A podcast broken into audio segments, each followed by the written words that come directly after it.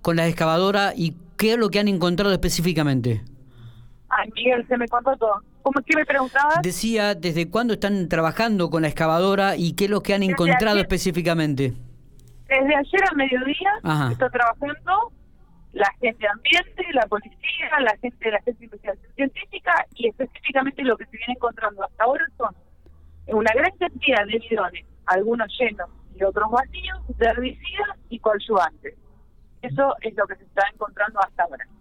¿Se puede, buen día, Verónica, se puede determinar de alguna manera, quizás lo dijiste al principio de la conversación y se perdió, pero se puede determinar desde cuándo estarían estos bidones? Bueno, en eso estamos trabajando, digamos. Ahora, bien, a partir de esto, es que nosotros tenemos que comenzar la investigación hacia atrás y poder determinar desde cuándo están y quiénes son los responsables de eso.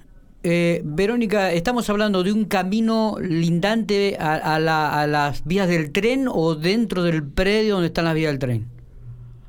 Al costado de las vías del tren. Al costado. Digamos. Al costado. Por donde pasa el tren, serán 4 o 5 metros al costado de las vías del tren. Hay una cantidad importante, ¿no? Estamos hablando de cientos de bidones. Sí, no te puedo decir el número, son muchísimos. Dicen que podría haber hasta un equipo entero. Hasta ahora se encontró muchísimo. El olor es insoportable en el lugar, y o sea, lo que nos da la pauta que puede haber más, digamos. Se sigue trabajando ahora. Está bien. Bueno, muchísimas gracias, Vero. Completa la información. Gracias por estos minutos que nos has dado. Sabemos que estás trabajando, así que te lo agradecemos mucho. Bueno, gracias a ustedes. Hasta luego. Muy bien, hasta luego. Verónica Campos, fiscal.